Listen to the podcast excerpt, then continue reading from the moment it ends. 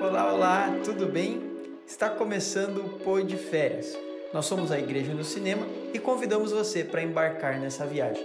Fique com mais um episódio. Valeu, até mais, hein?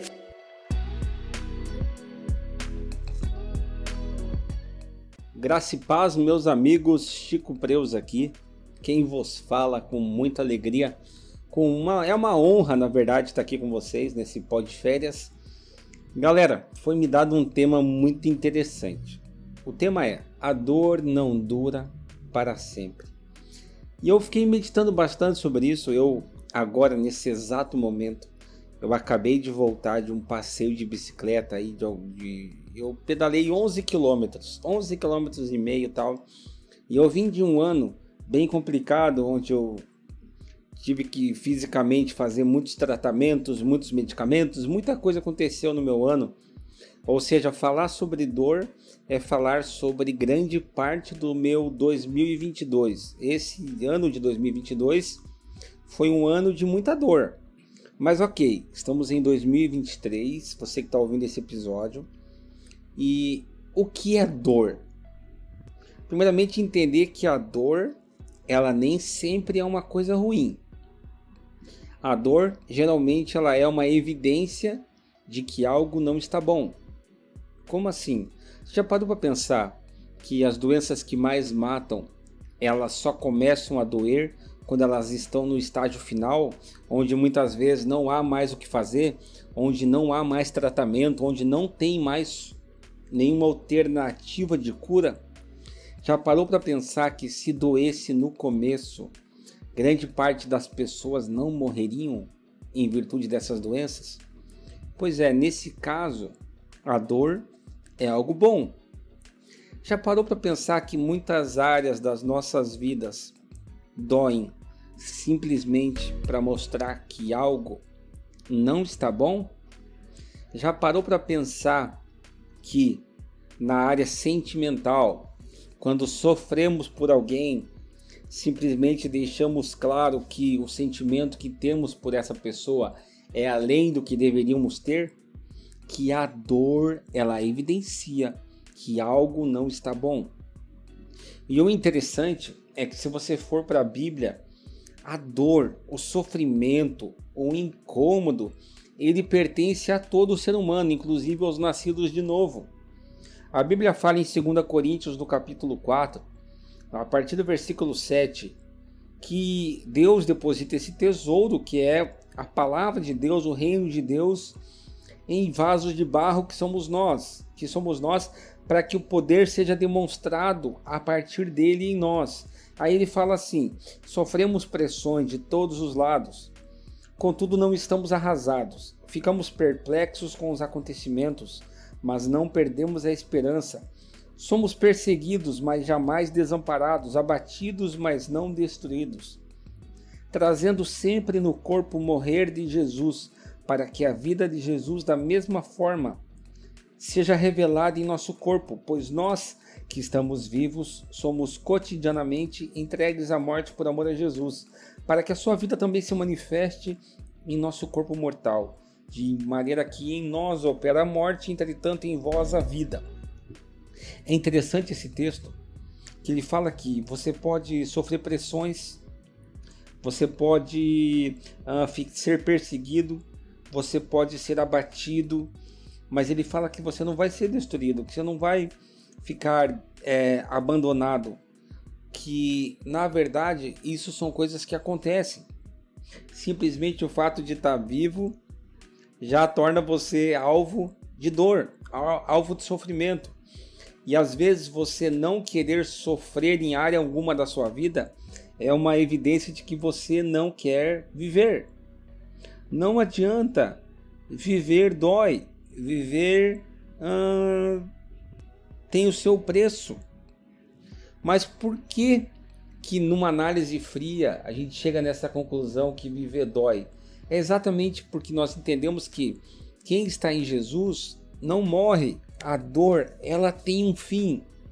Então a dor ela tem um fim. Quando ela acaba, eu falo não. Porque quando você se encontra com Jesus, toda dor ela é ressignificada. E toda dor ela não tem um fim em si só. Olha que interessante isso. Quando você nascido de novo, nascido do Espírito, quando você se encontrou com Jesus, as tuas dores, elas te conduzem sempre a um novo degrau de fé. E já percebeu que quando você não tem a consciência de eternidade no teu coração, toda dor ela produz como se fosse uma cancela na frente, ela produz um muro invisível onde dali para frente você não consegue mais avançar. Percebe que sem Jesus, uma dor emocional te paralisa para novos relacionamentos, para novos níveis de confiança. Você parou para pensar que antes de Jesus, um trauma te paralisa, mas a partir do momento que estamos em Jesus, os traumas, eles são degraus que a gente passa por cima e a gente descobre um, um novo horizonte à nossa frente. Sim, a dor, ela um dia acaba. E é preciso entender que se ela vai acabar por ser natural ou se ela vai acabar porque eu preciso dar um passo de fé. Muitos de nós escolhemos sofrer. Nós perdemos alguém importante na nossa vida e escolhemos viver uma vida de sofrimento, ao invés de chegar para Jesus e colocar, ó, estou sofrendo isso porque fulano morreu. Senhor, não quero sentir mais isso. Não, mas a dor, ela é, a dor ela é, é um porto seguro. Muitas vezes a dor é um sentimento que a gente escolhe sentir porque ela é cômoda, ainda que nos cause muito mal. A gente não quer abandonar porque a gente acha que a dor é o que nos conecta a alguém que a gente perdeu, a dor é o que nos conecta ao passado, à empresa que faliu, à oportunidade de emprego que eu perdi, a não sei, um casamento que acabou, não sei. Não, não, não, não. Um dia a dor ela tem que acabar. E a dor principal do homem na terra foi o pecado e ela acabou na cruz de Cristo. E eu e você precisamos tomar posse daquilo que Jesus garantiu para nós naquela cruz, que é uma vida leve, uma vida abundante. Tem dia que vai doer? Saiba que vai. Saiba que ser traído por pessoas, ser roubado, ser assaltado, falarem mal de você, ser caluniado, faz parte do processo. E muitas das vezes Deus permite para que a gente possa conhecer o nosso coração, porque Ele já conhece. Mas para que a gente possa conhecer, para que a gente possa conhecer a corrupção, a maldade que habita em nosso coração, e a gente possa apresentar isso para Deus. Que a gente possa meditar que a dor ela não é para sempre, ela um dia acaba. E o dia que ela começa a acabar é o dia que a dor se transforma em um novo nível de caminhada com Deus.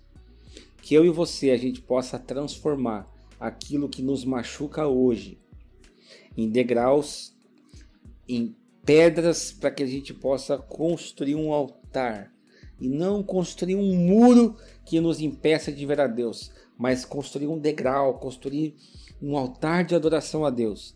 Algo que a gente possa dizer: passei por isso, carrego marcas, carrego cicatrizes, mas é sobre uma luta que eu venci. Meu irmão, a dor não dura para sempre. Que esse 2023 você possa abandonar o que ficou em 2022 que você possa abandonar o que de mal ficou lá atrás e você começar esse ano entendendo que aquilo que te machucou, na verdade, te fez mais forte, te trouxe até aqui. Que Deus abençoe tua vida. Me coloca à disposição caso você queira bater um papo sobre esse assunto. Meu Instagram é @chicopreus e vai ser uma honra conversar com você. Um grande abraço, meu irmão, minha irmã. Que Deus abençoe sua vida.